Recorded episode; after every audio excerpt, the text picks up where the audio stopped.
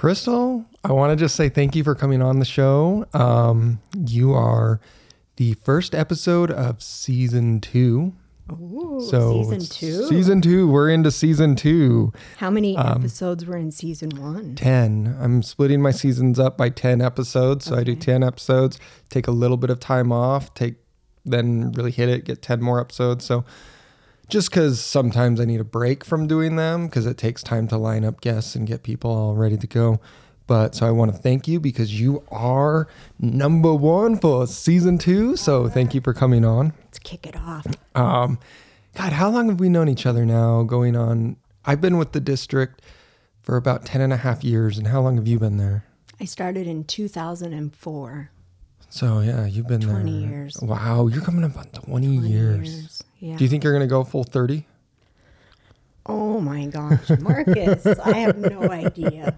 I'm I'm going to be fifty in January. Is that weird? Yeah. Is is it kind of throwing your mind for a loop coming up on the big five oh? Yeah, it's crazy. What? It's weird cuz when I was your age, I thought fifty was so old. And you're how old? You're thirty-one. I'm thirty-two. I'm going to be coming up on thirty-three in April, and you're coming up on fifty when? January. Oh, it's right around the yeah, corner. It's coming do around you, the do, corner. do, do you have a do you have something planned? No. Like no big five oh birthday party, anything like that? No way. Man, I got robbed on my thirty because everyone wants to do the dirty thirty, right? Mm-hmm. And so I was like planning that, and then guess what happened? COVID. COVID. So no one could come over or any of that. Uh, at oh. your age, I had four kids. You had four kids. I had four age. kids at twenty-three. twenty-three. So when was your your first child was born? nineteen eighty-nine, same year as you. No, I'm ninety. Oh, you're ninety? Yeah. Yep, I am wow, ninety. Wow, so he's one year older than you. So this is Tyson, right? That one's Cameron. Or that one's Cameron. My oldest boy. Okay, so he was born in eighty-nine, mm-hmm. and then your next one was? ninety-one. ninety-one. Yeah, that's Stevie. And then... And then we have Ashley, which is Mike's daughter. And so when we got she together, she was ninety-two. When Mike and I got together, um, I had two kids. He had one. Ashley had just barely turned two when we met. She was still in diapers. Oh, wow. Yeah. And then two years later, we had Tyson. And so Ty- Tyson was your guys' only kid together, correct? Only one. Yeah. So, um, you guys just started dating in your early twenties. What uh, what brought Mike what brought was, you two together? Oh my gosh, Marcus, are you kidding me? Jeez. So I worked the morning shift at Taco Bell. I cannot even believe we're talking about this. I worked the morning shift at Taco Bell, and he worked like the the. I don't even know what you call it, like the swing shift where you go in at like four o'clock in the morning. And so by seven a.m., he's ready for his lunch, he would call it. And he would come through the drive-thru, and I would be, I never even knew he had his name on his freaking shirt, but I would, I would hear his voice, or I would like, he would come in sometimes, but I, when I would get off the microphone after he'd order, I'd be like, oh my gosh, Mister Pepsi's here. Mister Pepsi, because he had a Pepsi shirt on and he drove a Pepsi truck because his boss would drive him in the Pepsi company truck. Uh-huh. So I just called him Mister Pepsi. I had no idea he freaking even had a name. And then I left that store. And oh, so wait, he wasn't officially working for Taco Bell. He was no, a vendor. No, he wasn't even a vendor. He would just come to my Taco Bell to get breakfast oh, on lunch. Oh, and okay. He would come through the drive-thru and he would order steak. So steak at Taco Bell, oh my gosh. Steak at Taco Bell at that time, it was so freaking old. It had sat, because you were open twenty-four hours and like uh-huh. they really didn't want you to throw it away. So it had sat all night and it would start turning crunchy. And like you would add water to it and rehydrate it. And it was disgusting. And he would always order the steak. And I'd be like, he'd come up to the window and I wouldn't tell him through the microphone. I'd be like, are you sure you want the steak? It's a little crunchy. To, I like it crunchy. And I was like, okay, whatever. So I would feed it to him. Well, I ended up becoming the new store opened, which was on fifty-sixth and thirty-fifth. That was brand new back then. The one right there by Walmart. And yeah. yeah. so that was brand new. I opened that store. In fact, they were trying to get me to wear the taco costume out front. Shut up, Marcus. Can I swear? Yeah, you can no, say whatever you want on say, this. Fuck you. I told them I was not fucking putting on the taco. They said, you're the only one that'll fit in the taco. And I said, you and that taco can fuck off. I ain't wearing no taco costume. That's great, man. Oh, so you, you never shit. went in the taco costume? No, no. I told him no taco for me. So did he start showing up to this new store that you're opening? And so no, he uh, goes to that other store, and I guess he realized I wasn't there anymore. And so he uh, went inside one day, and he went up to the ladies, and he's like, "Hey, where's that short girl that used to work here?" And he's he, she said he was looking around in the store, and she said, "Well, he's switched. She switched to a different store." And I don't know if I should uh, give you where she is. Let me call and find out from her. And so she called me, and she's like, "Girl, you're never going to believe." She said, "Girl." That's how we talked. I think I still say girl. I was anyway, going to say, that's I not do, how you I, talk. That I You still, still talk do. that way. I do still say girl. But I said, she said, "Girl, Mister Pepsi is looking for you." And I said, "No fucking way." And she said, "Can I tell him which store you're in?" And I'm like, oh, my God, I'm going to die. So she told him which store I was in, and he came to the store, and I can't remember. I think he did come inside, but it's so strange. Like when he came to pick me up after we came, I feel like he came inside. I'll have to re-ask Mike, but for some freaking reason, when I come out of the house, when he came to pick me up for the first time, he, uh, he said, "I didn't realize you were so short ever." He said, "I always thought that like you... When I would come in even to order," he said, "I thought you were standing on like a down, like a step down, like you would walk and then step down to the type, the cash register and take my order." He said, "Holy shit, how tall are you?" And I was like, "What? I'm four foot eleven." And he's like, "Oh my God, I've never been with such a short lady." But oh wow, that's hilarious. Much we've been together ever since. Yeah. Yeah, you have the nickname of Tot around work. Oh, that's and Tammy. Tammy always calls uh, you Tot. And do you not like that nickname? I she's given me so many. I used to be Crystal Light. I don't know. I should. I'm I don't sure remember you know. that one. No, because when Tammy first met me, I weighed two hundred fifty-five pounds. Yeah, I was gonna say you. Not only you're really short, but you used to be a little bit of a bigger girl, right? I was pretty round, quite round. Yes, I weighed. Uh, I weighed more than my husband, I think, or as much as. I was two hundred fifty-five pounds. Mm-hmm. Uh, before Tyson passed away, I actually had weight loss surgery, and so really thankful for it. Not only like am I in better health, but it's comforting to fit into his clothes, like. I put his stuff on. Sometimes. Oh, really? Tyson's yeah. stuff? Yeah. Gotcha. So I wouldn't have fit. So what made you, cause, so you weighed two hundred fifty-five pounds yeah. at four eleven. That's yeah. so, because I had seen pictures of you. Um, someone was showing me pictures. They were like, because I had never known you mm. before. Yeah. So someone's like, "Have you ever seen Crystal like before weight loss surgery?" I was like, "No, like little Crystal, little tiny Crystal, four eleven, little yeah. skinny thing." She wasn't always skinny, and they showed me a picture. I was like, "That ain't Crystal, man. There's no way." And it's yeah. just, it's, it's crazy to see your transformation. Did you do that because of your health? Were you very conscious about the health, or was it just the appearance? Or uh, so Mike's insurance completely paid for it. Really? Completely. So why not? Uh, I had to do before the surgery. I had to do psychological evaluations. I had to go, it was like a, I think it was like a four hour questionnaire, fill in the dots of like weird, creepy questions. Weird, creepy questions? Yeah, like it's a test that was designed in like the nineteen sixties, and it's still the same test to this day that you take, and it's weird questions, and it's repetitive. That, but it's, oh, they want to make sure you're answering them yeah. the same way. And worded different. "I'm afraid of the dark." Things That was a question? Out. Yeah. Oh, that's a wow. question. So there, are they giving this test to you to make sure that you're not going to... Rebound. Rebound. And, and guess what my answer said?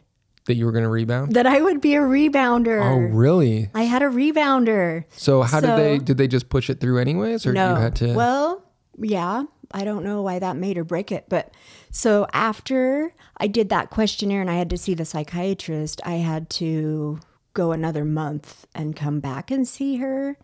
And from that point, I decided to completely quit soda pop. So that was my very last day. I've still never drank soda pop since that day. Really? No, I don't drink it. You just cold turkey were like, I'm done with soda pop? Yeah, because and... I wanted to prove that that was something I could do. And I was drinking, we were buying soda. Like, I drank it every day. Holy cow. Daily. So I quit that. And I think that first month when I went back, I had lost like ten or fifteen pounds, whatever it was. And then it slows down, like it's not as easy mm-hmm. later. But it, within that three months, I had lost thirty pounds before I had my weight loss. Before you actually had the mm-hmm. surgery. So you got down to about two hundred pounds. I was about probably two twenty because I was two fifty. So I got down to two twenty. And yeah. then then they took you on as a candidate for the weight loss surgery. And yeah.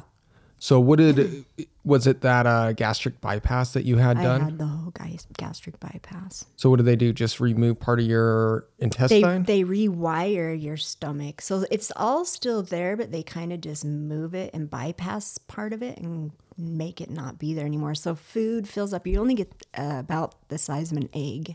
Oh, really? That you can eat. For the first... I would say probably four months, one entire yogurt was a day's meal. And that would fill you up? A whole day. So you would dr- eat a third because you could eat one ounce of yogurt was one entire meal. And that lasted me about one ounce. Like that's a, when you take medicine like uh, Pepto Bismol, uh-huh. that's we, that was my whole meal was eating. Are you out kidding of that. me? No. Wow. And I would eat it with like a little tiny spoon because you'd have to take the smallest bites to even make sure that it would go through because they scare you. They're, they're like, oh, if it gets stuck or if it comes back up. And yeah, they scare the crap out of you. Oh, so, wow. I and didn't they know scare that. you. They said anybody that drinks soda pop gains their weight back. Really? So that's always stuck in my head. I've never... You're like, I'm not, I'm done with that and I'm making this life change. Um, can you eat normal portions now or even no. now? Are you still kind of restricted? I can pretty... I don't... Meat doesn't go down very good. It never really has. Really? Mm, no. I, I, I mean, it goes down okay. But it, for the longest time, I didn't eat any meat for... probably two years, it just wouldn't even go through. Wow. No eggs, no meat. I just lived on beans. I lived on a lot on celery. Celery. Squirt cheese and spicy bean dip. That is the bomb digger. That is the best ever. I still eat it for lunch. I lived on that for probably three months. It's crazy. Breakfast, lunch, and dinner. Oh, dude. Squirt seeds, celery, and bean dip. Bean spicy dips. bean dip. So... you got down to two thirty, then you have your weight loss surgery. How long, not how long, what was, was that pretty drastic weight loss yeah, after that? You went from drastic. What did within you go the down year, to? I was down, I was down to one thirty within Whoa, the first year. That's crazy. Yeah. That's a, so you lost altogether almost one hundred fifty pounds. Yeah. Right? Yeah. So what are you, what are you at now? Oh my gosh, Marcus. You I weigh myself every day basically because that's part of the routine also. Yeah. So not that I do it because I'm vain or checking, but mm-hmm. today I was one fourteen point six. Wow. That's I mean for your for your height and I'm everything is probably that still pretty I'm almost probably still overweight if you look at my height to my thing. The B M I or whatever yeah, they call which that. Is ridiculous. Yeah, because I'm thick in the thigh. Got you. Yeah. But those those B M I charts are, I don't Ridiculous. think they're an accurate representation of, because I mean, I'm still overweight and I've lost about, I got up to during COVID one ninety and wow. I look at myself in some of the old training videos I made. I was like, damn, you were a pudgy little fuck. no, you oh, didn't look it. No. Oh, I was. I think people just didn't notice because the change in me happened slowly. And like, we were hiding behind masks. So did right? you notice when people took their mask off, you kind of were like, oh. That's what you I look didn't even like? Know. Yeah, I only knew you by your eyes. Oh, I didn't know you like that underneath. Yeah, no kidding. And I was watching, we have a new group of trainees uh, that started. And I was watching one of the videos and I was like, my face was so fat. Did they recognize you? Yeah. Did they and, say? And one of them was like, you lost a lot of weight. Oh, and I was like, yeah, I've lost because now I... kind of teeter between one sixty and one fifty-five right mm. now. And I mean, my B M I still says, oh, you need to go down more, mm-hmm. but I'll be comfortable if I can get to like one fifty. Yeah, I don't think you need to lose any more weight. Yeah. Your face is so thin. It looks thin? Like yeah, healthy oh, yeah. or non-healthy? I think it looks fine, but it's thin enough. Oh, okay. I feel like my face is a little too thin. Too thin? Yeah. Yeah. So I, I mean, I want to, now that I've lost that weight, because it, like, I can see definition in my face too, mm. though, to where I like, I look like a person. I don't look like a Willy Wonka character. Mm-hmm. Like Oompa Loompa, bleh, like I just took a bunch Stop of chocolate it. and ate it all. Stop it. Stop. I used to look terrible. No. Yes. No. When I look at, when I look I'm back at myself. Mm-mm. But the, my big thing was, so yours was soda. I was getting, I like fluffier men. Really? Oh yeah, I like a little fluff. Well, that that makes Maybe sense. Maybe that's why I think you're too skinny. I like it's, some You're fluff. Like stop gaining weight or stop I like losing a weight. Fluffy on my my muffy. That makes sense because your husband's kind fluffy. Of a little bit of uh, fluffier. And even guy. When I met him, I would say he was on. I wouldn't say he was fat at all on any means, but he's always been thicker. He's been a always been a thicker, big guy, big wrists. Mm-hmm. Yeah, strong. Strong. Yeah. You like your men to be able to I just like throw him. You around. Yeah. But I don't want to be thrown around. I'll fuck a boy up if he even tries to throw me around. I don't want to be thrown around. Oh, that's hilarious. So when you lost all that weight, did you have problems with the excess skin and things of that nature? Did you have to get like surgeries to I correct got what that? I got Marcus. I've done nothing. You did nothing.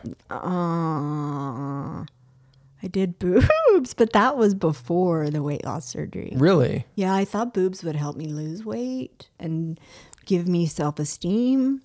So I got boobs and I go back to work feeling all sexy and like, oh, look at these. And everybody's like, hey, Crystal, treat me the same. And I'm like, they can't even see who got these things. Oh, God. And then because they were so heavy, uh, oh, they were heavy. Um, they're Were they heavy because you were heavier at the yeah, time plus the yeah. breast job? Mm-hmm. Like, so it was double the weight? Heavy. Yeah, so they ended up falling again. I had to get them relifted. But you didn't have to do any of that surgery where they like removed the skin no. or any of that. Wow, that's good. Mm-mm. Um, because a lot of people that I see that have like those weight loss surgeries or lose drastic amounts of weight, they have that like lots of that. Yeah, you know. I don't. I don't think my arms ever. I think my biggest problem is my legs. Like if you were to see me in a swimming suit, you'd see my legs and be like, "Oh, she's a, she done something." That's when you see it. And I walk and they swing. Mike's like, oh, put your legs away. Oh, God. they're, they're, they're terrible. So how long, how long have you been uh, like this weight now? Have you been back to this for about ten years now? Mm, I weigh less now. Less now? After Tyson died. Gotcha. Yeah. So that's, that's kind of the next thing I wanted to get into. So you did this drastic health change for yourself where you went from being a little bit of a bigger woman to now fluffy, a, a, fluffy, a fluffy woman. There we go. Fluffy Muffy. And then you lost all this weight. And I didn't know that you did like a weight loss surgery. I just thought you dieted and stuff. So that's interesting. And then um, your son with um, you and Mike, Tyson, mm-hmm. you, I don't know a lot about that story. What I know is kind of what you've alluded a little bit. I know one thing that you as a mother showed, must have shown a lot of love to this child because you you talk about him. When you talk about him, he's like still around and everything, and you're very positive with it. Um, what year was that that Tyson passed away? twenty fourteen. In twenty fourteen? Yeah. Ugh. Oh, don't worry Terrible. About it. Emotions are going to come, and that's totally yeah. fine. We should have brought tissue, Marcus. What were we thinking? If you need to go get tissue, we can have a tissue. You can have a tissue. That is totally fine. He died October sixth, twenty fourteen. How old was Tyson? eighteen. He was eighteen. So yeah. growing up, what kind of a child was Tyson? Oh my gosh. He was he was something else. His nickname was Little Stinker. Little Stinker? Yeah. Did he Did he do a lot of like um farts? No, he, he wasn't a farty baby. No, I mean, I mean like uh because when I think of little stinker, like you little stinker, like uh, he's pranking and stuff naughty. Like that. Naughty. Yeah, he was naughty. Was he? Yeah, he was a little stinker. He uh I didn't realize it, but I, I guess I should have known. But like when he even when he very first could sit up as a baby, he would look around on the carpet around him and like pick up lint off the floor or a piece of hair or anything that he didn't feel like belonged on the floor, and he would hand it to you. So he had like O C D as a baby, which is so strange for a child, and I just really didn't pick up on it. And then he uh, he wouldn't wear what he would call soft pants when he could talk, and it, and that's all he would call them was soft pants, and we couldn't understand what a soft pant was. Yeah, what is a soft pant? Sweatpants. Oh, okay. He, he was like, I don't want pants. These. He didn't want no sweatpants. Levi's only for that kid. Wow, so he was picky with his dress too. Oh, and his hair. Oh, that kid. But he was a funny baby. Yeah, but he was a little stinker. He, uh, ugh, he, we spoiled him. Did you? Yeah. Was he, because he's obviously the youngest out of yeah. all of your kids. Yeah. And what are, so the age gap between Tyson. Cameron was. Cameron would be. Cameron was seven when Tyson was born. Okay. Stevie was five, and they both lived with their dad. I gave up custody to my first husband, mm-hmm. and they lived with him, so we got them every other weekend. And Ashley was four when Tyson was born, and she lived with her mom. And so we would get all four kids every weekend together. We worked it where we could have them all together. And growing up, did they all get along? And oh, yeah. Just really Ashley, bonded children? Ugh. My two kids do not get along. Oh, my really? two blood children. They... Uh, they see they see the world a little differently from each other. Yeah, uh-huh. They've never gotten along. I don't know. It's hard. Gotcha. It's a hard struggle. But Ashley and Tyson, they were really close. Ashley and Stevie shared a room. Like when they were little, we only had an apartment, and they all had to share one bedroom. But we didn't have Tyson yet. Mm-hmm. And then Tyson was born, and we had a crib that was in our room. And then eventually, I think he did move in that room. We had to stay there for a while, but. Um, they, Ashley and Stevie got along great as sisters because Ashley is so easygoing. She is mellow yellow, but Stevie is completely opposite.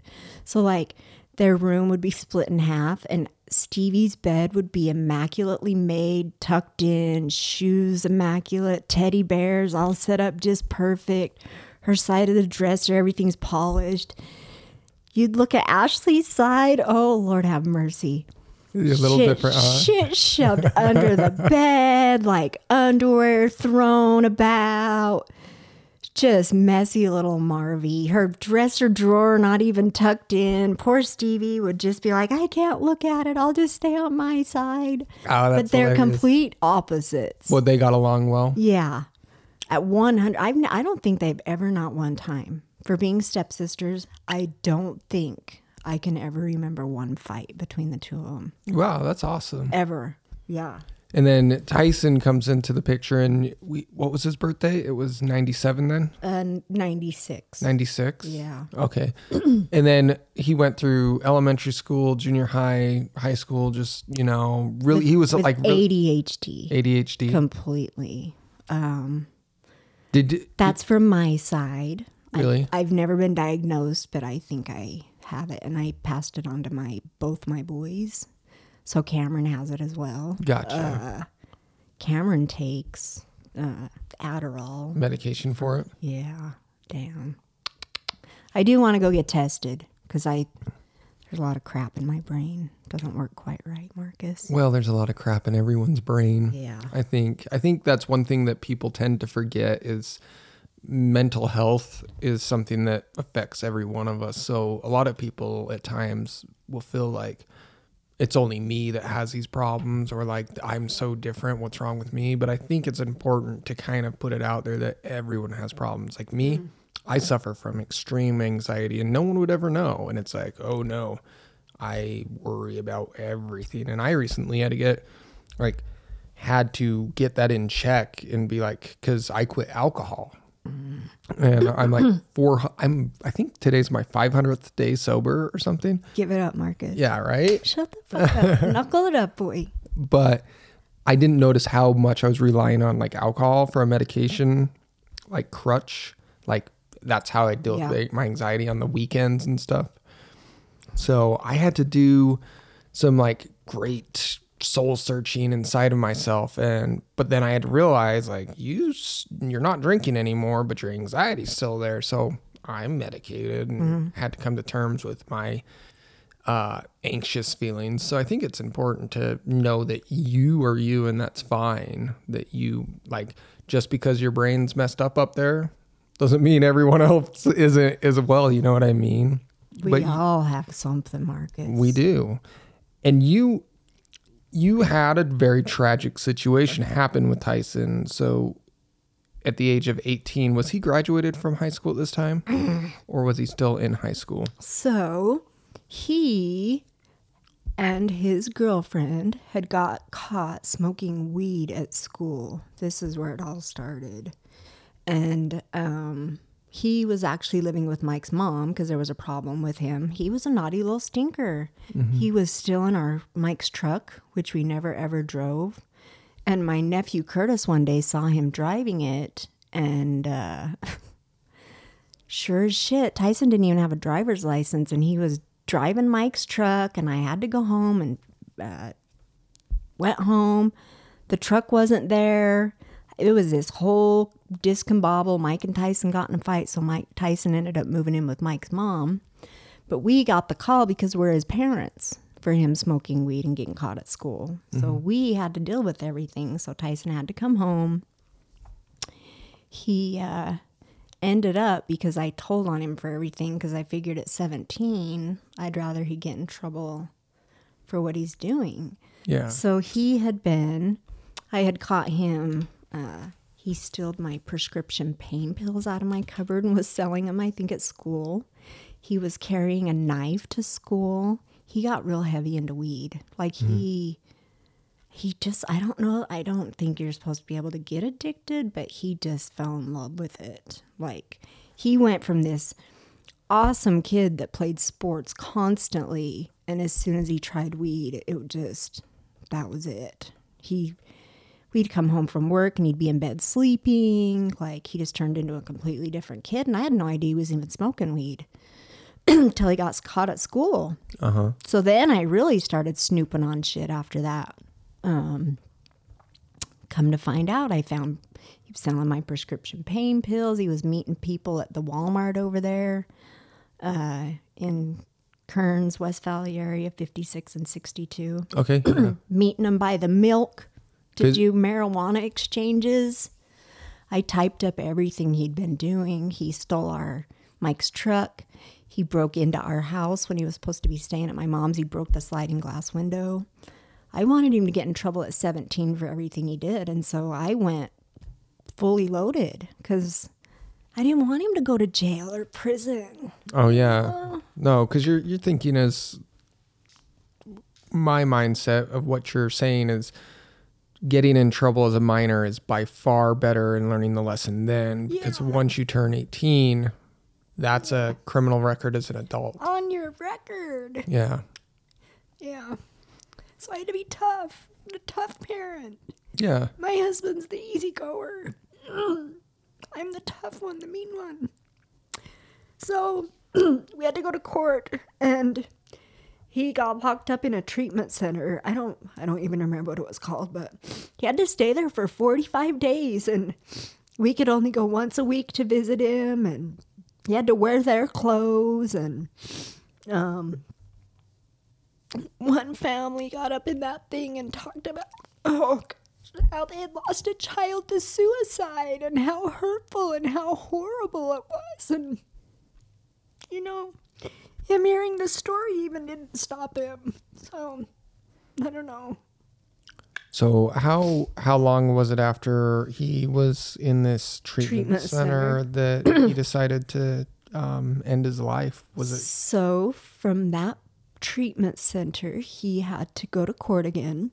And when he went to court, um, the people that watched him at the treatment center for the forty-five days, uh, here's a, here's a point for his little name, the little stinker. Uh, they said that if they weren't constantly watching him with their eyes, they would have to roll back hours of video because there was cameras everywhere mm-hmm. to see what he had been doing. He... Breakfast and lunch and dinner were at a certain time. You only got water when you ate. Well, I don't know what the rules were. It's kind of like a little prison you were in. Yeah, like a little detention center for yes. juveniles. Yes. Okay. But not D T. Yeah. But uh, if he decided he was hungry, he would go get in the watchers' drawers and take their lunch.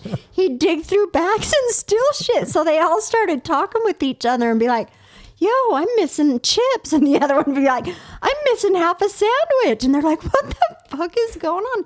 Tyson, he'd help himself to shit. Oh, he wow. was, oh, that kid. So they said he was one of the hardest kids they'd ever had in their treatment center. And they had kids in there that were like big time drug abusers and thuggy kids. Like when we'd go there, like hard kids. And Tyson, they said, this mom and dad have done the best with this kid. We learned at that point that he had something called O D D. Um, it's oppositional defiance disorder. So with Tyson, along with having A D H D, there's something called O D D, oppositional defiance disorder, and they kind of almost go hand in hand. Uh-huh. Um, you couldn't make Tyson do anything. So if he wanted to do something, he would do it for sure. But if you told him to unload the dishwasher before he went to the pool, you'd come home and he'd be at the pool and he'd have an excuse for why he didn't unload the dishwasher. And that's that's just a disorder that kids grow up with or develop? Um, or it's it, it's part of them. I think they got to be medicated for it. It's wow. oppositional defiance disorder. You could not make him do anything. Wow. So in fact, those people came and said that. They said, Tyson, you cannot make him do anything. You can't. If he doesn't want to do it, he won't do it. So the judge ordered Tyson at that point. Um, he released him to come home to us. He had to do um, counseling. He got ordered counseling. He had to do... Uh, graduate high school. He only needed, I think, three credits to graduate high school.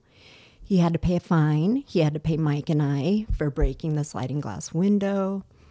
He was ordered community service. Uh, and he was on house arrest, kind of. Like, he could go to work and to our house only. Mm-hmm. So, um, can we push pause here? I'm freezing cold. Yeah. All right, welcome back. You now are all warm. Yeah, toasties. So we were just talking about um, kind of uh, your son's change a little bit, mm, and from smoking weed, from uh, getting involved in that, and his court appearance and what he was ordered to do, pay you guys back, um, do yeah. some community service and stuff of that nature. And he was house arrested, and he had to go check in with his probation officer. He had to pass a piss test. Oh, really? Yeah. Anytime they called him down.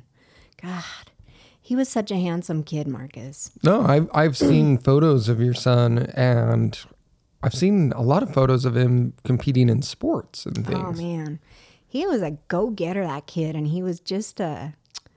God, he just had something about him. Like... Teachers would let him get away with murder. Like, he was that kid. He could get away with anything, and he was so smart. He didn't do schoolwork.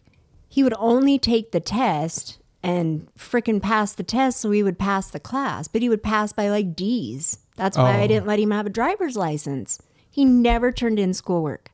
So he maybe that was part of that O D D where he's yes, just like, it was. You, know you want to know what? So that is, mm-hmm. we had no, f- you fucking little genius. We would sit, he would show me all the paperwork, everything he needed to turn in. I'd fucking sit there and fill it all out. Yeah, he can, he can do this shit in um, the library, and he can read the naughty books, and I let him go on the computer. Look, son, if you turn all this shit in, it says you get fifty points extra. You fucking go in his room after school starts. He gets his first report card. You're pissed off. You start throwing shit out of his bed and looking for shit everywhere and finding pills he's selling and shit. Underneath there's all the shit that I did from fucking the first day of school. Filled out all those paperwork under the bed. Filled out. He didn't want to turn them in. He, wow. he didn't have time for that shit. Holy cow. Put him right back under O D D. That's O D D. Wow. I had no idea. Now, do you think... I he, couldn't understand it. I couldn't fucking comprehend that. Do you think he was also suffering from some sort of depression as well? No, Tyson had no depression. Really? So in that forty-five-day treatment center, um, that's where he actually got diagnosed with O D D and his A D H D also he'd been diagnosed with. But um, they said he absolutely had no depression. Really? They tested him for depression. He had zero depression. Wow.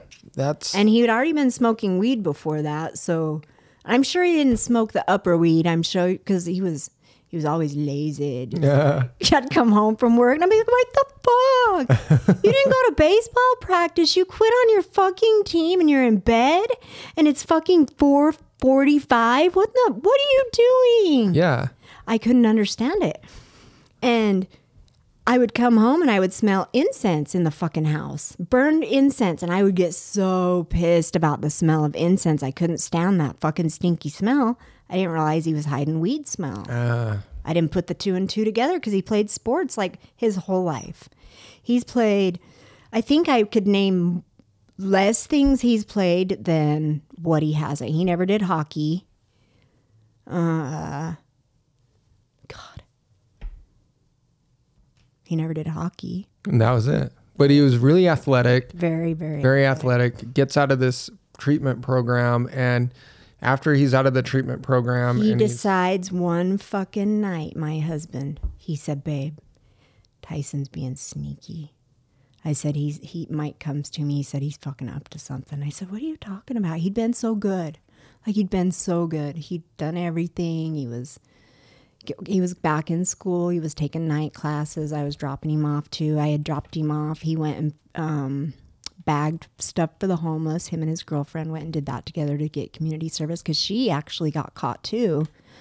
And when they got caught together, he, he had to name who the person was he was smoking weed with, and he named mm-hmm. that person Jose.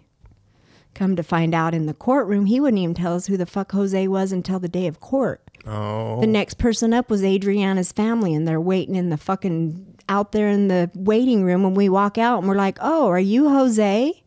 She's like, yeah, I'm Jose. No, oh, wow. She ain't Jose. Her name's Adriana. Gotcha. God damn it. So, Marcus. Yes. Where were we? So, he's out of the treatment center. Okay. And I'm kind of... And he's doing super duper good, and Mike... gets this feeling, and I didn't even realize, but Mike's like, I think he's gonna sneak out. Mm-hmm. So we go to bed, and Mike wakes me up, and we go upstairs around midnight. Sure as shit, that little shit had snuck out of the house, and I kept calling his cell phone and texting his cell phone and calling his cell phone, and he would not answer me, and I was furious. He never did answer me, and his girlfriend Adriana, aka Jose, uh-huh. she Uh, had been calling him all night too. And she was hysterical in tears, wanting to know where he was. Because she wanted to know where he was and he wasn't answering her phone either. So I thought she would be so super-duper mad. There's no way the next day she would come and save him. But when he came home the next day, I woke up at like six o'clock in the morning and sure as shit, there's that little kid laying in his bed, sound asleep, after being out all night. And I go in his room, and I rip the covers off, and I said, uh, what do you think you're doing? And he said, what do you mean? And I said, you've ignored my phone calls all night long. You think you're just going to climb in bed? I said, you don't live here anymore. Yeah. What do you mean? Mm-mm. I said, you fucking get your shit packed. You're out of here. Well, where am I going to go? And I said, I guess you should have figured that out before you stayed out all night and ignored me and Dad's calls all night. Called Adriana, and she drove over because she had a driver's license and picked him up, and he moved into her house. And that's when things went south. South. So you were just playing the, you know, the tough parent yes. role and trying to get him back in Scare track. him. Yeah, do do that. Because where would he go? Straight, right? He, I think he was working at Wendy's, mm-hmm. and he had no driver's license. Where would he have gone? I was just pissed. Well, and that, that's understandable. As a, I had a friend growing up in high school who his parents pretty much did the same thing. They kicked him out of the house. And when I mean kicked, it was like a, you're going to go and figure out what real life's yeah. like. And he actually moved in my place for a little ah. while to, so we could try and help them get him back on track. And it, it never worked. I mean, he was just very defiant as a person. Mm. I don't even, the last time I ran into him was at Liberty Park, of all places. I was on a field trip down there oh. on a layover, and I seen this guy. How did he look? Not good. Uh, no. He obviously was really disheveled, mm. most likely homeless, I would have guessed. Or the last time I heard, he was actually living out of his van, uh, highly addicted to drugs and stuff. Mm-hmm. And that's what he looked like. And he's your same age? Yeah, he was my same age. And I don't know where he is now. This is, last time I seen him, I was probably like twenty-five. Mm. Um, but yeah, his parents kind of did that same thing. Like, get your shit, yeah. get, get out, the tough love, you know, the last ditch effort. And even that didn't work. So he, he moves in with Adriana. Yeah. And he he was working at Mike's work at U P S. Mm-hmm. Uh, he ended up getting a really good job after he got out of that treatment center, and he was down at U P S working. And um, I didn't know. I thought Adriana was driving him to work, uh-huh. but no, she was letting him take her car with no driver's license. So he was driving her car to work with no driver's license. And actually, he oh he got a suspended driver's license from that judge. Also, his license was suspended. That was another thing. I haven't thought of that for a long time. His He was driving on a suspended license because his license was suspended until he turned nineteen. Oh, okay. That was another punishment he got. At seventeen, they said you're not getting your license so now until you're nineteen. He actually turned eighteen in there. He celebrated his eighteenth birthday. In this center. Uh-huh. They let me sneak him in a double chocolate donut on the sneak sneak. Because they liked Tyson. I asked for a Taco Bell bean burrito, but they said that was a little too much. A little nice. Too much? Yeah. They weren't willing to go that far, but I could sneak in a double chocolate donut for my kid. So did on his they... birthday. Did their relationship start going south then, his and his girlfriend's, or? Adriana. Yeah. Mm. So he was living with her, and he should have been graduated, and she was um, she was only a junior at that time, I think. Maybe she was a senior. But uh, he was working nights, and she was supposed to be going to school in the mornings. Well, this was a Monday that something ended up happening at their house, uh, October sixth. twenty fourteen.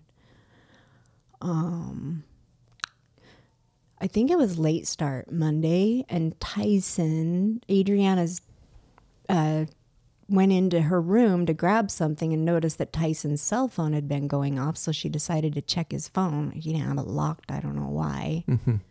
But she opened the cell phone, and on the text message, if I remember correctly, it said something to the effect of, "Has your girlfriend gone to school?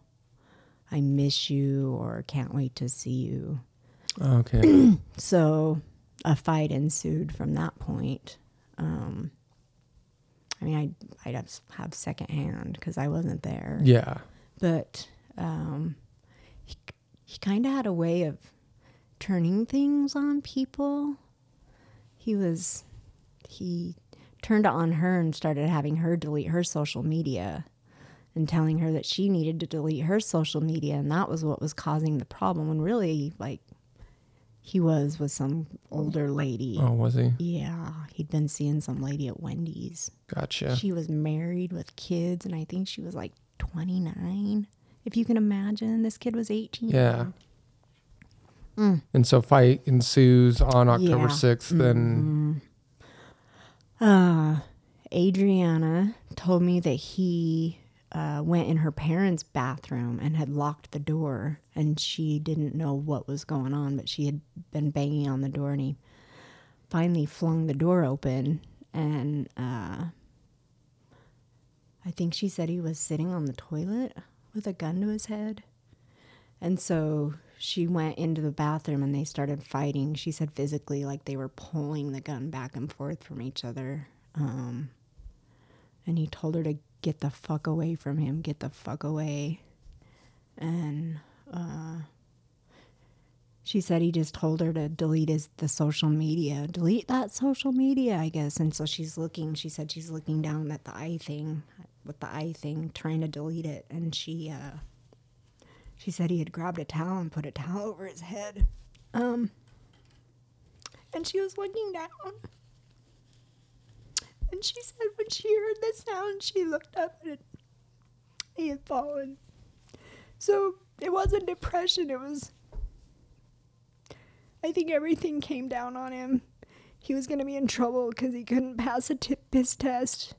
He, uh, he was back to smoking weed. Um... I think getting caught and not having, thinking he didn't have a place to go, come home, maybe didn't want to come home. I'm hard to live with. Uh, I don't like it when you don't behave, you know? Yeah. I don't know. Rough. And so that was on October sixth, twenty fourteen. Yeah.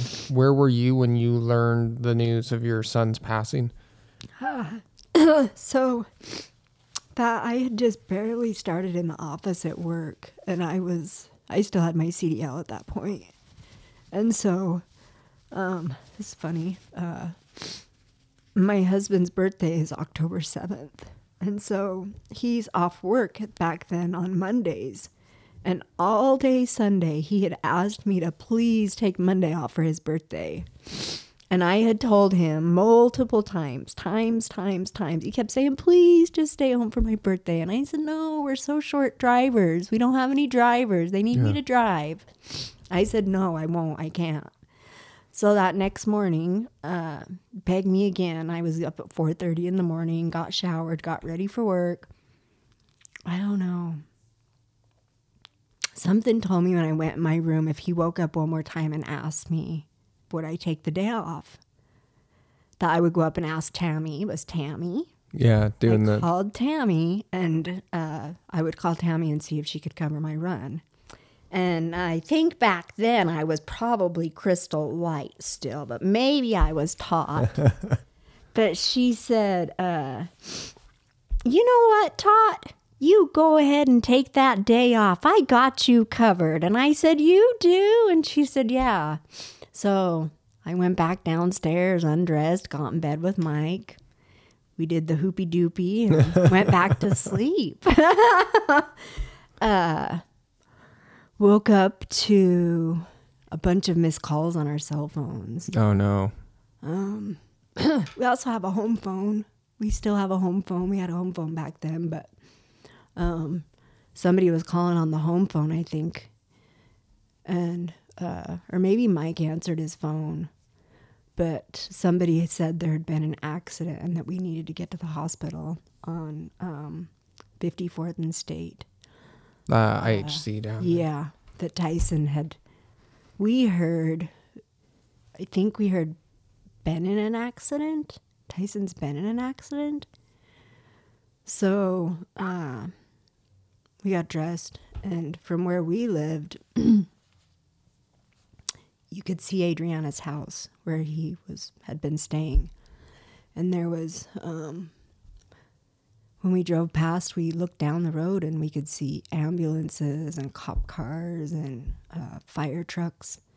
The whole road was just full of action. And my mind told me that Tyson had been driving her car and gotten in a car accident and that they were there, I guess, to arrest them for letting them drive, mm-hmm. letting Tyson drive the car that he wasn't licensed to drive or anything. That was what my mind told me. And Mike said, what do you think's going on? And I said, I have no fucking idea, but I don't care if they're in trouble. We need to get to the hospital. That that was what my thinking was, that they were being arrested. Yeah. I have no idea. And we hit, so we lived in Kearns and we're driving down fifty-fourth from uh, fifty-sixth. And we hit um, Redwood Road, and somebody else calls us. And Mike answered the phone, and they said that, um, that Tyson had shot himself, and that we needed, we needed to head to the hospital. Uh, I melted, Marcus. I just, I, I melted like a puddle. Just, I don't even know how it happened. I just melted out of my seat. I couldn't even, I couldn't even fathom how something like that could happen with my kid. That was just a funny little shit his whole life. Always funny, joking, laughing, goofy. And we get to the hospital, and you go into the emergency, and there was a whole stream of people, a whole line. And I'm at the back of the line, and I fucking, I was like, no way. I went to the front of the line of all these people, and my husband's in the back. He's, I'm pretty gay. I'm pretty rough, Marcus. Yeah. So I went to the fucking front of the line, and I said, my fucking son is here. And apparently he shot himself, and where the fuck is he? I need my son. And they said, ma'am, you'll have to go to the back of the line, please. And I said, no, where the fuck is my son? My kid is here and I need him now. Where is my son?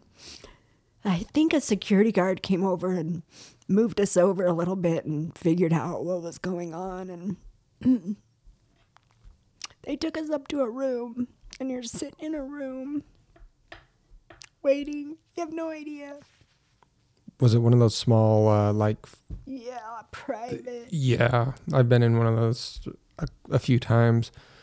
And it's it's like the longest minutes of your life when you're sitting in those rooms. Waiting for yeah. them to come in. And the, did the doctors come in and yeah. kind of tell you? Uh, they said he'd shot himself. And I said... Um, can he talk? And I think they kind of just shook their head.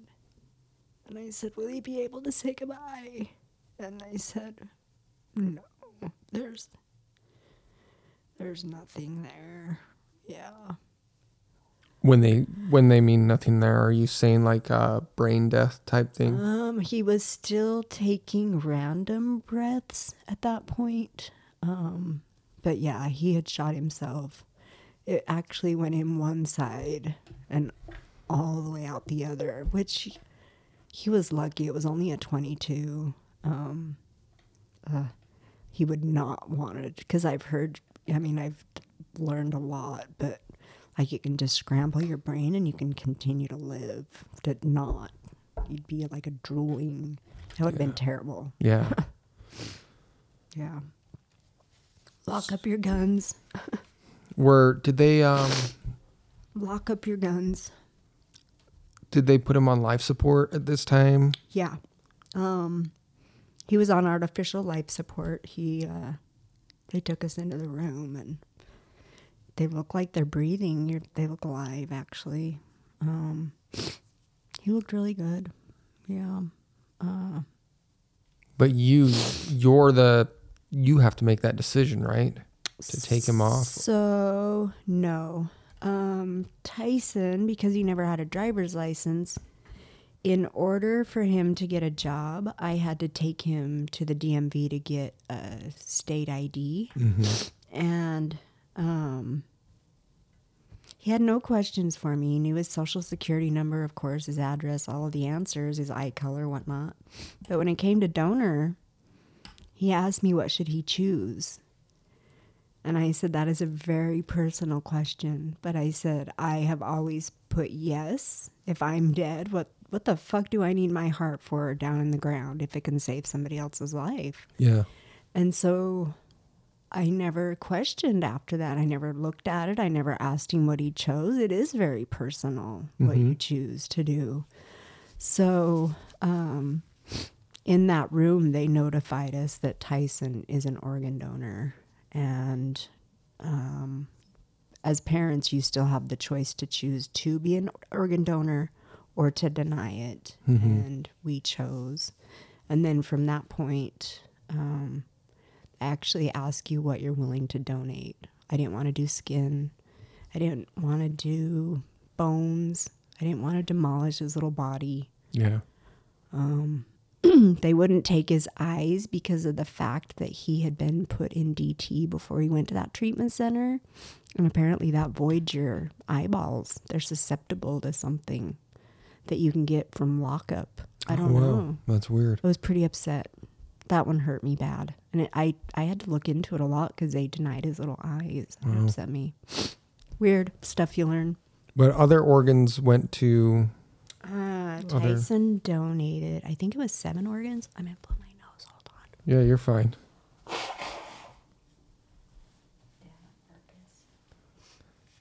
Seven organs. And you have a relationship with one of those organ donors, correct? Two. With two of them. I've met two. That's got to be... I, I can't imagine what goes through your mind on a constant daily basis, um, having lost your son in this way. But it's also like, do you feel like he's in those people? Like, oh, for sure. For sure. And what are the two don- donors that you've met? Uh, I met the heart recipient. Um, when they... The recipients receive a letter. They don't get to find out anything. They just kind of call them and ask them if they want to receive Tyson's organs. And so they were told that he he had been in a treatment center, mm-hmm. and they accept or deny um, the organs. Yeah. And so um, they all accepted it. Wow. Based, even though knowing they have to they have to divulge that information. Mm-hmm. But. Uh, Me, as a, a member that gave it away, we get a little letter, a little bio of each person. And so I named the heart recipient Heart Mama. That's what I call her, Tyson's little Heart Mama. Oh, really? She's the only female that got any of his organs. Um, I do know that his pancreas recipient passed away. I received a letter that let me know that the pancreas recipient, he got an extra three months with his family, oh. which is nice. Yeah.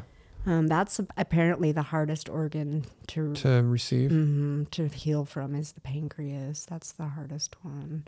And I've also met the lung recipient. He's really? An awesome man. Yeah. How old's the lung recipient? He's an older gentleman. Um, I think he's in his seventies. And Tyson's lung didn't all the way hook up to him, apparently. Um He even had it blown up again with a balloon, and it still wouldn't blow up. He said it always felt like he was breathing through a straw. Mm-hmm. So now he has two lungs of two different, two different people, people in his body. Wow. Yeah, it's crazy. And the heart recipient, I know this is because I've I've followed it a little bit on social media. Didn't you go like listen to your son's heart beating yeah. within her body? Yeah. What was that experience oh, like? Oh my gosh, that so. When Tyson passed away, um, I, I guess I'll just tell it, he shot himself in the head. And what I've been told is that your brain and your heart don't need each other to work. I mean, it's not forever, but mm-hmm. your heart continues to beat even after you've shot yourself in the head, because his heart did continue to beat while he even got to the hospital. Randomly, it was still taking beats, and he was still breathing a little bit. And so your brain... sends a poison down to your heart to actually stop it. And so the poison that went to his heart, because your heart's a muscle and it pumps, he was an athlete his entire life. His heart was strong enough that he pumped that poison out. And it took, so he got in there Monday, I think at ten o'clock in the morning. And every day they would check his heart to see if it was strong enough to be donated, because I really wanted the heart. Like... We lost one lung waiting for a heart, and we were told with his lungs, those were the biggest, most beautiful lungs they had ever seen, wow. ever. They were beautiful. And when you're on artificial life support, the bed that you're on, everything about the bed is for the lungs. Like it tips and it rocks and it bounces because your lungs are so susceptible to fluid. Mm-hmm. We lost a lung waiting for the heart to get strong enough. Gotcha.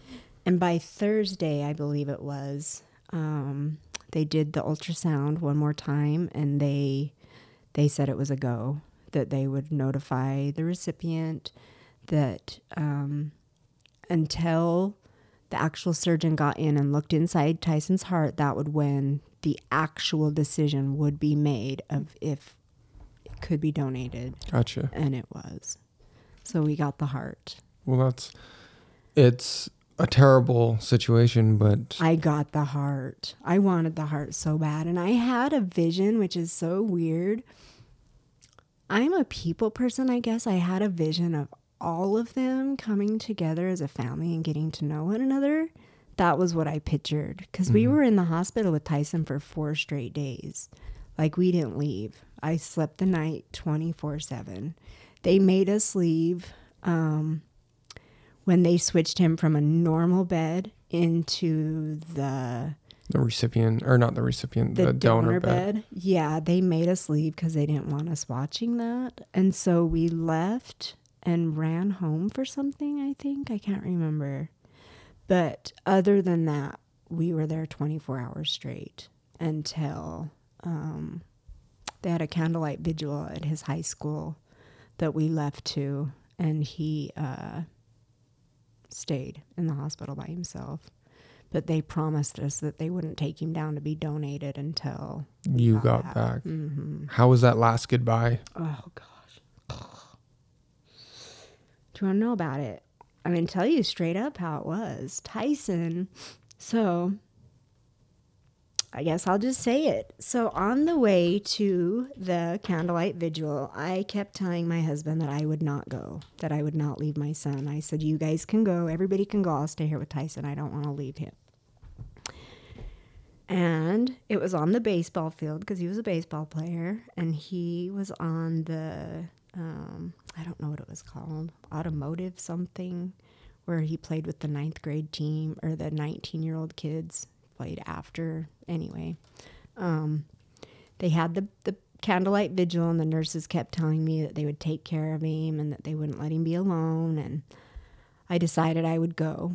And so um, we get in the car, my husband and I together, and we start driving, and this is October, I don't know what it was, six. October tenth, I guess. Um, we're sitting in the car, and all of a sudden, I could smell incense. The whole entire car smelled like incense. And we rolled the windows down, and the smell was still there, and my mouth said, Tyson, you little fucking shit. And Mike goes, hey, don't call my kid that, don't call my son that or something. And I said, you smell that? I said, I am, f- he put incense in here. Mike's like, yeah, that is so fucking weird. Dude, how do you smell incense in your car? Yeah. It is not something you mistake. It is a smell that is just, you know, it's there. Mm-hmm. That was my reaction, that little fucking shit. So we go to the candlelight vigil, and there's people everywhere. And I have, there was a table with pictures on it of him, and bags out in the field with his name spelled. And there's pictures I have actually of orbs of Tyson's that are floating around the bags with his name. Mm-hmm. It's a green orb that floats around through the field, and you can watch it in these pictures that I have. Different people from different cameras captured this orb in different spots. It's really weird. But we stayed there, and the kids all got up and told stories about how naughty Tyson is. Um, oh, this kid. One kid got up in the circle because we all sat in a huge circle, and people would just get up in the middle of a circle and tell a story. And one fucking kid gets up there, and he said, How many how many of you in here have had Tyson's naked back on naked ass on your back in the in the the gym room? A bunch of them raised their hands, and I'm looking around going, what in the fuck? Next kid says, hey, I got one better than ass. How many of you had Tyson's balls on your face? And another a bunch of kids are like, oh yeah, I've had his balls on my face. One kid gets up and he tells his story. Tyson could get away with murder. I think he was five foot four when he died, and probably about one forty-five, one fifty pounds. He was mm-hmm. not a big kid. Poor thing. loved sports, wanted to play football like you wouldn't believe, and blamed me for being so small. He wanted his dad to marry a Polynesian. He even said that to me. Dad, why didn't you marry a, marry a Polynesian so I could play football? So this story of this kid gets up and he says, one time me and Tyson were standing in the hall and Tyson sees a golf ball just laying there. And so he picks up this golf ball and he said, I don't know why, but he put it in the back of his pants and he kind of shoved it up his ass. Like he rubbed his butthole on it. And he said, I'm going to throw this shitty golf ball. And he threw it down the hall at Hunter High School. And it, the kid said it went doing, doing, doing, doing, doing. Next thing you know, it hits the biggest Polynesian he said he'd ever seen. And him and Tyson look at each other and take off, run in opposite directions. He said at the end of the day, he found Tyson and he said, damn, dude, did that, did that kid catch you? And Ty's like, yeah. He said, what did he do? And he said, he fucking told me if I ever threw another ball at him again, he would kill me. He said, he just let you off. And Ty's like, yep. It seems like a little bit of a, a trouble, mischievous making oh, comedian. God, he was so naughty. Like he almost would have fit in with the guys at Jackass or something. Oh, yeah, he loved that show. He used to like, he would watch, what was it called? He's a skateboarder, and then there's a big, heavy black skateboarder, and there's a girl that always laughs with his annoying voice. I don't know. He used to watch some of the dumbest shit. Have me try to watch and I'd be like, I can't, I just can't. After um after he passes away and his organs are donated, does that take a while for that to set in? Like that your son is now, at least in the mortal sense, gone from this world? Did that hit mm. you slowly or did it hit you right away? It has to hit you right away. You have to make funeral arrangements. Yeah, so it's just bam. Yeah. So after being in the hospital for four days straight, we come home and it's time to make funeral arrangements. And we go to the bank. This was a this was a Thursday, and I think Friday was a holiday or something. And the first bank we went to told us that because the next day was a holiday, they couldn't qualify us. And it was our bank, like it was our same bank we'd been banking with, but it was a different branch. Mm-hmm. So we left that branch. We just got told we're not going to get qualified for the loan to bury our son. We had been already to the mortuary to find out. You want to know how much it is to bury a child? Do you want to know how much? I have a, well, I used to work for Memorial Estates, so I have a pretty good uh, rundown of what mm. funeral costs, but for the listeners. Uh... We got the hole, the actual hole, for free. It was my uncle's hole since nineteen seventy-eight. It had been empty. Mm-hmm. Um, it was waiting for my auntie. She bought two spots. My cousins actually gave us that spot for free. We paid eighteen thousand dollars.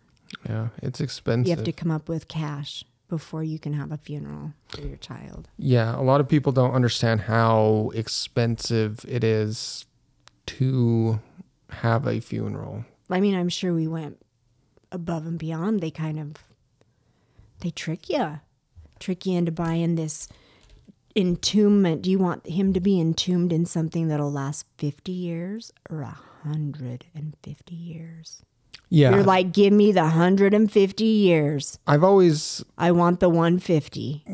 I used to work on the... Uh, grounds crew for... Mm, uh, you dug the hole. Yeah. I did that and the new construction and stuff for Memorial Estates for, it was about six months. And the salespeople, I always looked at them as being kind of a... Car salesman. Yeah, that's their job. Casket salesman. Their job is to make the mm-hmm. the funeral home as much Biggest money as bang possible. For the buck. And the thing that I... I because I thought for a minute, man, I could go into funeral planning, funeral directing, that type oh, of stuff, but then I, I could see you being. I can't believe why you're not a no, no, no, no, no, a mortician. I, no, I couldn't do it. Well, the reason I couldn't—that's what is, I see you being. Yeah. But you're you're playing off people's emotions to sell, yeah, a product. Oh yeah, and it's I could only imagine what they're coming at you like, because you are feeling like I want the best for my son mm-hmm. in the after, and so, you want him to last you know, one hundred fifty years exactly. down there. He does not look the same in one hundred fifty years, no matter how much money you pay. Oh, yeah. Most definitely. Um, after the funeral and everything, how do you start coping with this? Mm. I mean, that's got to be something. I, I've known people who have lost kids. I've known um, people who, who've lost loved ones and seen them cope in their own ways. And everyone does it in their own way. But to the situation that was presented with you is one that not a lot of people in this life are presented with. For one, there's always that stringent rule, you never bury your children, right? No one yeah. ever wants to do that. You're not supposed to go first. Yeah. They're they're, they're not supposed to go yeah. first. And then to deal with it in that way as well, I mean, that's just got to be a whole striking of emotions from all over the place. Do you know what we skipped, Marcus? What did you skip? When we got back from the, uh, when we got back from the candlelight vigil. Oh. To the hospital room before he went down for surgery. Before he went down. So before they actually mm-hmm. said, okay, your goodbyes. So we get back to the hospital room and we had to shut the doors to the hospital. We had to put a lock on Tyson's room. Because uh, at that point, up until that point, I had had an open hospital room for kids to come. Mm-hmm. Um, one of the kids that he went to school with, he did not go to school for four days. He sat with Tyson in that room with me every day for four days. He would go home at night and come, come back. back the next day. And I said, aren't you supposed to be in fucking school, man? And he stayed with Tyson wow. all those days. Yeah. But, uh, I told kids when they came in, I stood up and I said, this is suicide. Like, this is fucking it.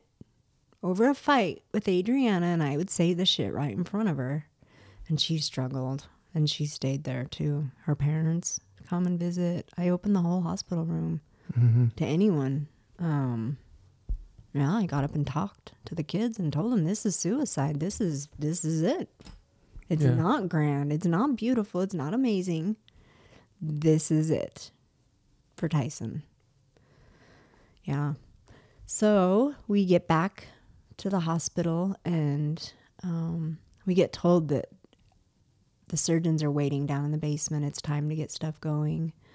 Um, our daughter that was in California, her and her husband were flying in that night. Um, we were waiting for them, in fact, to get there to see Tyson while he was still alive and breathing. Um, it's very different. He was warm to the touch. He... You could hold his hands, and of course they don't move, but he's warm, and you could feel his heart, and you could listen to his heart, and it was like he was alive. And they were rushing us. I ended up writing a letter on that guy because he was terrible. It was the anesthesiologist. Um, we got to get this surgery down. We got to get going downstairs. And I said, we were promised you would wait for our daughter to get here to say goodbye. Yeah. And we get back, and this doctor's getting all crazy, and I'm giving, I gave Adriana's family and my mom, um, they gave us ten minutes. They said, we are doing this in ten minutes. So I gave them the first five minutes and I told them that they need to leave the room after that. And Mike and I get the next five minutes alone with our son. So from Tyson's hospital bed to where we're sitting was probably about where that red dog bed is right now. So about four feet. Yeah, maybe four feet. Yeah. Yeah. So Mike and I walk to Tyson for our last five minutes and the other people walk away from us. And as we hit Tyson, Mike grabs his shirt and puts his shirt up over his nose. Tyson had pooped his pants. Mike gets over to Tyson and he goes, ooh, he starts gagging, ooh, Tyson's poopy, Tyson's poopy. My husband runs over to the window away from Tyson holding his nose because my husband has never even changed a poopy diaper, ever. Poop makes him gag. He doesn't scoop dog poop. I got incense. Mike got poop. I guarantee you one hundred percent. one hundred percent pure fact. In fact, I go over to Tyson, the nurse has to come over and start changing his diaper because you can't operate on somebody that's got a poopy diaper. How disgusting is that? Yeah. So it slows down the whole process. The nurse has to change Tyson, has to be done. Um, I'm laughing. I said, Tyson, you fucking gave me incense and your dad got shit. Like, I picked up his little hand. Marcus, I'm not kidding you. Yeah. I picked up his hand and high-fived him. I left my son, seriously, laughing, if that's possible. But it happened. Like, it was fucking, I couldn't believe it. I got incense. Like, he knew. I fucking, I would tell him, I am going to break these incense and shove them up your ass. If you burn, that was the shit I would tell him about burning incense. I hated him. I would snap them and throw them in the garbage can. I'd come home the next day. Are you fucking burning incense again in the house? I didn't know he was smoking weed, Marcus. Yeah. I hated the incense. I would be pissed. I got incense. Mike got shit. So the diaper gets changed. Ashley gets in just in time to hug her little brother. Mike comes over and says his goodbye. Um, I had decided, you know, you kind of picture people following to the elevator because the operating room was downstairs apparently. Yeah.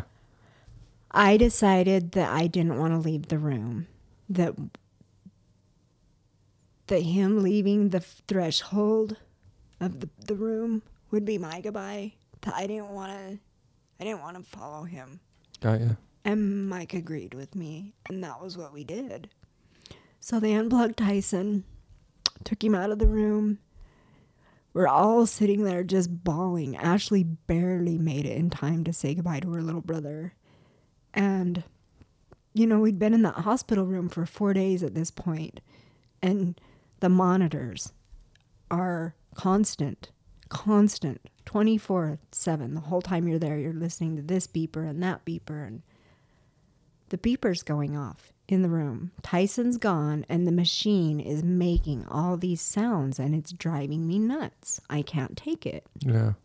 So I leave the circle, and I go over to the machine, and I think what I'm pushing is the off button or turning the volume down. And the next thing you know, out in the hall... Because we were on the I C U room, the mm-hmm. I C U floor. The red lights are going off and the sound is horrendous. Wah, wah, wah, wah. All the lights are spinning. The nurses are running down, up and down the hall, looking in all the rooms, wondering who the fuck's dying. They come in our room and I'm still fucking trying to push buttons, wondering what the fuck I've done. And the nurse comes in and I'm like, I'm so sorry. It, It was noisy and I didn't want to hear it anymore. My husband and my son-in-law watched the nurse do this. I shut that off. They watched her eyebrows furrow and read her mouth. I shut that off. A nurse knows to shut off the machine that of a deceased patient mm-hmm. that she just unplugged. Yeah. It should not have been able to even be going off. So do you think that was your son oh, being a little bit of a oh, shit to you? That was Tyson. one hundred percent. Without a doubt. The nurse knows how to do her job. Are you kidding me? Yeah. Like, I shut that off. It's like, Mom, I'm getting you one more time. Oh, that kid. Oh, I tell you. So it's been eight years now then, right? It has been eight years. You, yeah. October sixth, you said? Yeah. So we just barely passed eight years of Tyson being gone. How are you now with the loss of your son? This was the first year I've worked October sixth since he died. Oh, you actually I came worked. into work. Mm-hmm. It was rough. It's, uh,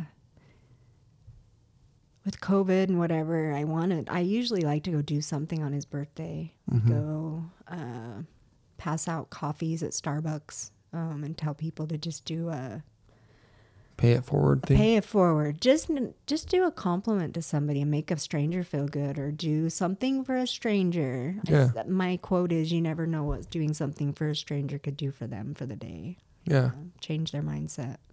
I don't know. I like to compliment people. I'm a complimenter. I like to try to You are a very people. You're a very positive person with a positive outlook and and that's partly why I wanted to talk to you about this because a lot of people, when they lose a child, um, they lose themselves in such a deep, dark hole mm. that they never come back. And with you, I I've, fell into two bottles of wine a night. Did you? Yeah. Are you?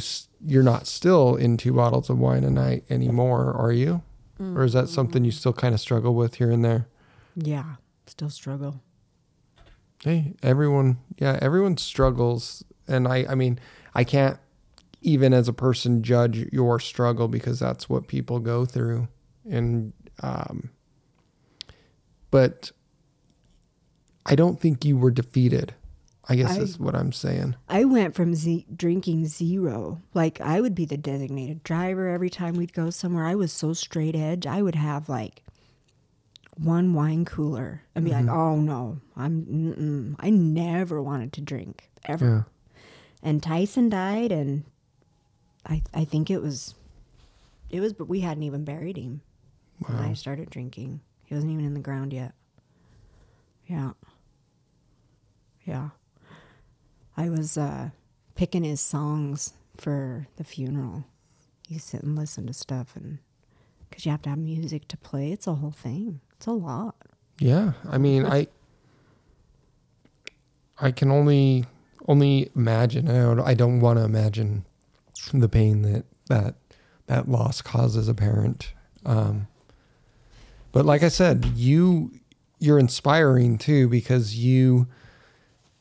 You are so positive to people. Um, you see when people lose, I, I, I've seen when people lose people, they become very withdrawn. Mm. And I don't see that with you. I see, I see someone that's very kind, nice. And I think. Maybe that's fake, Marcus. Well, you I don't think so. Crystal. No. It's not. Yeah, I was going to say. I don't know if I have a fake crystal.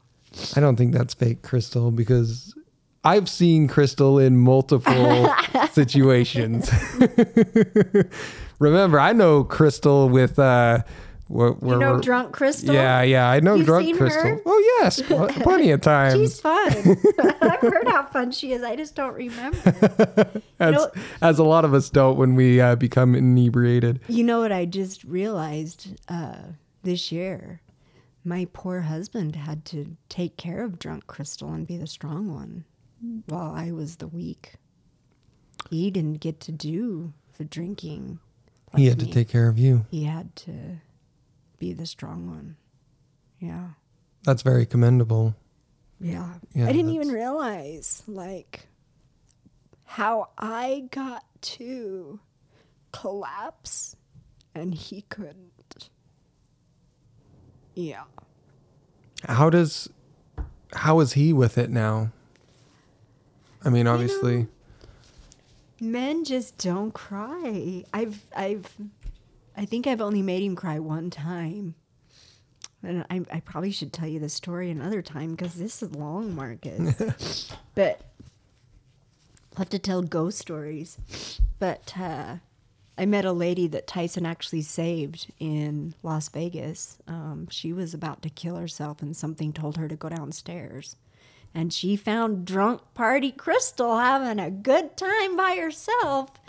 We were in Vegas uh, on a work trip, and I was having a good time. And she, Tyson sent her to find me, and Tyson saved her life. She was trying to figure out how to die by suicide, and we ended up hooking up because she sat there and watched Drunk Crazy Crystal. And you changed her mind. Mm-hmm. Wow. Yep. Yeah. Do you ever talk to anyone about suicide and the effects it has on not only the person that is committing like, suicide? Like that family that came to Tyson's thing. That family, that family, their child had actually been in that same treatment center at one point. And he ended up still dying by suicide. I did think about it, but I I don't know if I'm a good talker. I don't think I am. I think you talk just fine. I've been listening to you for an hour and twenty minutes about this. That's a long time, Marcus. No. Are you dying? No, no, no. I think people's stories are so interesting. That's part of the reason I stay at my job. Mm-hmm. Because when you're training new drivers, you can only train them so much on that bus before you just start having very interesting conversations mm-hmm. with them about their life also. So I just love hearing about where people come from. That was mm. where the whole idea of this podcast started, is I wanted to have conversations with people about tough subjects and interesting subjects and things like that. So I don't think you're not a good talker at all. a lot of people would never, here's how I know you're not a bad talker. A lot of people wouldn't even agree to have a conversation about this, and you mm. did. Mm. And you're strong for doing that. I would that. rather get it out there, I guess. Yeah. It's not just about depression, because people always say, oh, he must have been depressed. It wasn't what it was. He fought with his girlfriend. It was yeah. the fight. It was the, I think he didn't want to have to come home to his mom. He didn't want to look like a failure. It, it was not depression. Yeah, it wasn't. It was the fight. Do you have anything that you do in his memory on a yearly basis? Yeah, we like to eat bean burritos with sour cream. That's all he would eat. I was pregnant. I worked at Taco Bell. Yes. Even when I was pregnant with Tyson, after I met Mike, I was still working at Taco Bell. Um, and I, I would eat bean burritos, make bean burritos, talk bean burritos, do bean burritos. And he was a little beaner, that kid. We'd take him to a Subway. We'd take him to any restaurant. Do they have bean burritos? Steakhouse. We took him to uh, Texas Roadhouse one time. Do they got bean burritos? He's all about the bean burritos. Oh, that's great. Yeah, we do bean burritos for Tyson.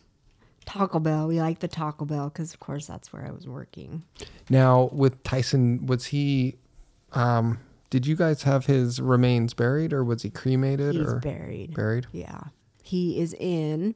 When we were in the hospital, my cousin called me, and his dad died in nineteen seventy-eight, and his mom bought two plots at the Valley View Mortuary. Uh, it's in West Valley, mm-hmm. um, by Win- Wheeler Farms, I think it's called, Winder Farms. Anyway, uh, he called me and asked me if we wanted that spot for free, because him and his sister both wanted to be cremated, and so we I bawled my eyes out. I couldn't even believe they gave us... a hole, and it's in a beautiful spot. We're really lucky because he's in the older area where it's nicer up front instead of the back area where it's not very treesy or anything. Yeah, he's really in a nice spot. Are you planning to be buried with your son? So Mike and I actually purchased a bench. Um, it's called a cremation bench.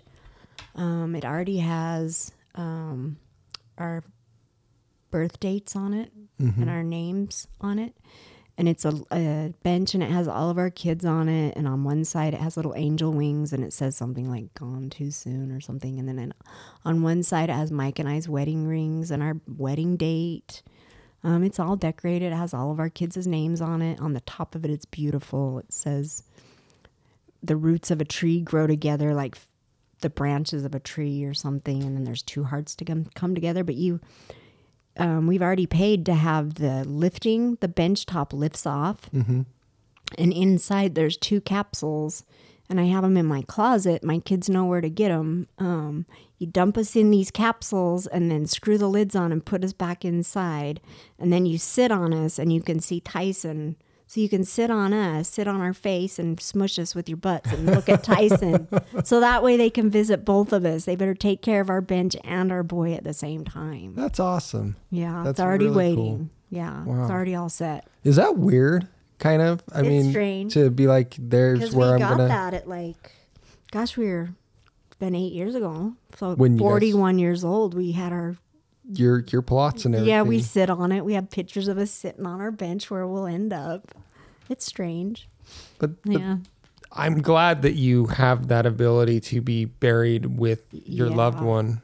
It's it's kind of sad sometimes when you go through cemeteries and you walk past graves that don't have any relatives around mm. them, or you know, anyone that shares the same last name. So you just wonder if anyone comes. What's their this. story? Yeah. What's their story? Do they... Still, do people still come and see them? I have this grave that I go to. I don't, I've never told anyone this, but there's this grave in uh, Salt Lake City Cemetery because I'm a weirdo and I like to hang out in cemeteries. I'll go hang out with you. There we go. Marcus, I want to go take pictures with you. But there's this uh, child. It's an infant. Mm. It was, um, she was seven days old mm. and it's she passed away in the thirties. Oh. There's no one that shares her name around her, so I will often go. You visit her. Yeah, I'll go visit oh. her. By Tyson, there's a grave site that nobody comes and visits anymore, and it is a little kid. We clean up our neighbors. Like, there's an old man next to us. What's his last name? Maxwell. Oh, really? We clean up Maxwell. His stuff's all like caved in, and we pulled it out one time, and it's so stinky underneath Maxwell's uh, flower vase. Mm-hmm. Like the smell that came out was putrid. So we don't clean up around that anymore. We we don't touch that, but we do clean up his grass. And that's cool. Yeah, we take care of my auntie that's hooked on to Tyson. My uncle, actually. Yeah. I joke that my uncle's been waiting for my auntie for sixty years, and down comes Tyson, and he's, hey, who are you? What are we supposed to do down here? Do you want to arm wrestle? What do we do? You know what I mean? eighteen-year-old kid down in this freaking box, and he yeah. had O D D and A D H D's down there going crazy. That's what I pictured, him knocking on my uncle's wall, and he's like, you're not my wife. Who the hell are you? Anyway, that's what I told myself. Wow. Do you have any words of uh, advice for anyone that may be going through a similar situation that's very fresh to them or anything like that? You know, with suicide, there's classes you can take that help you see the signs if you know the signs. But with Tyson, there really wasn't a sign. It just... It just happened. Mm-hmm. But I've taken the classes. Um, Q P R is an amazing one. Question, persuade, refer. Q P R is an awesome class. If you have people in your family that struggle with suicide, it's uh, gives you the tools to know how to recognize it, how far they are into it, and to know when to call and get help. 'Cause mm-hmm. there is a point when you need to get help. Adriana could have called the police and maybe something could have happened. You know, but you're struggling and you don't know what to do when you see somebody in that situation. Oh, yeah. I do you mean, do you still talk with her? Oh, yes. I love the stuffing out of her. Okay. I can't imagine. I guess I guess that would have been another through. question if that was any resentment towards no, her at all. Oh, no. In fact, you know, in the situation at seventeen, she told me that she picked up the bullet that went, that's how I knew it went in one side, not the other. She actually picked up the bullet and gave it to the police. So wow. She saw a lot.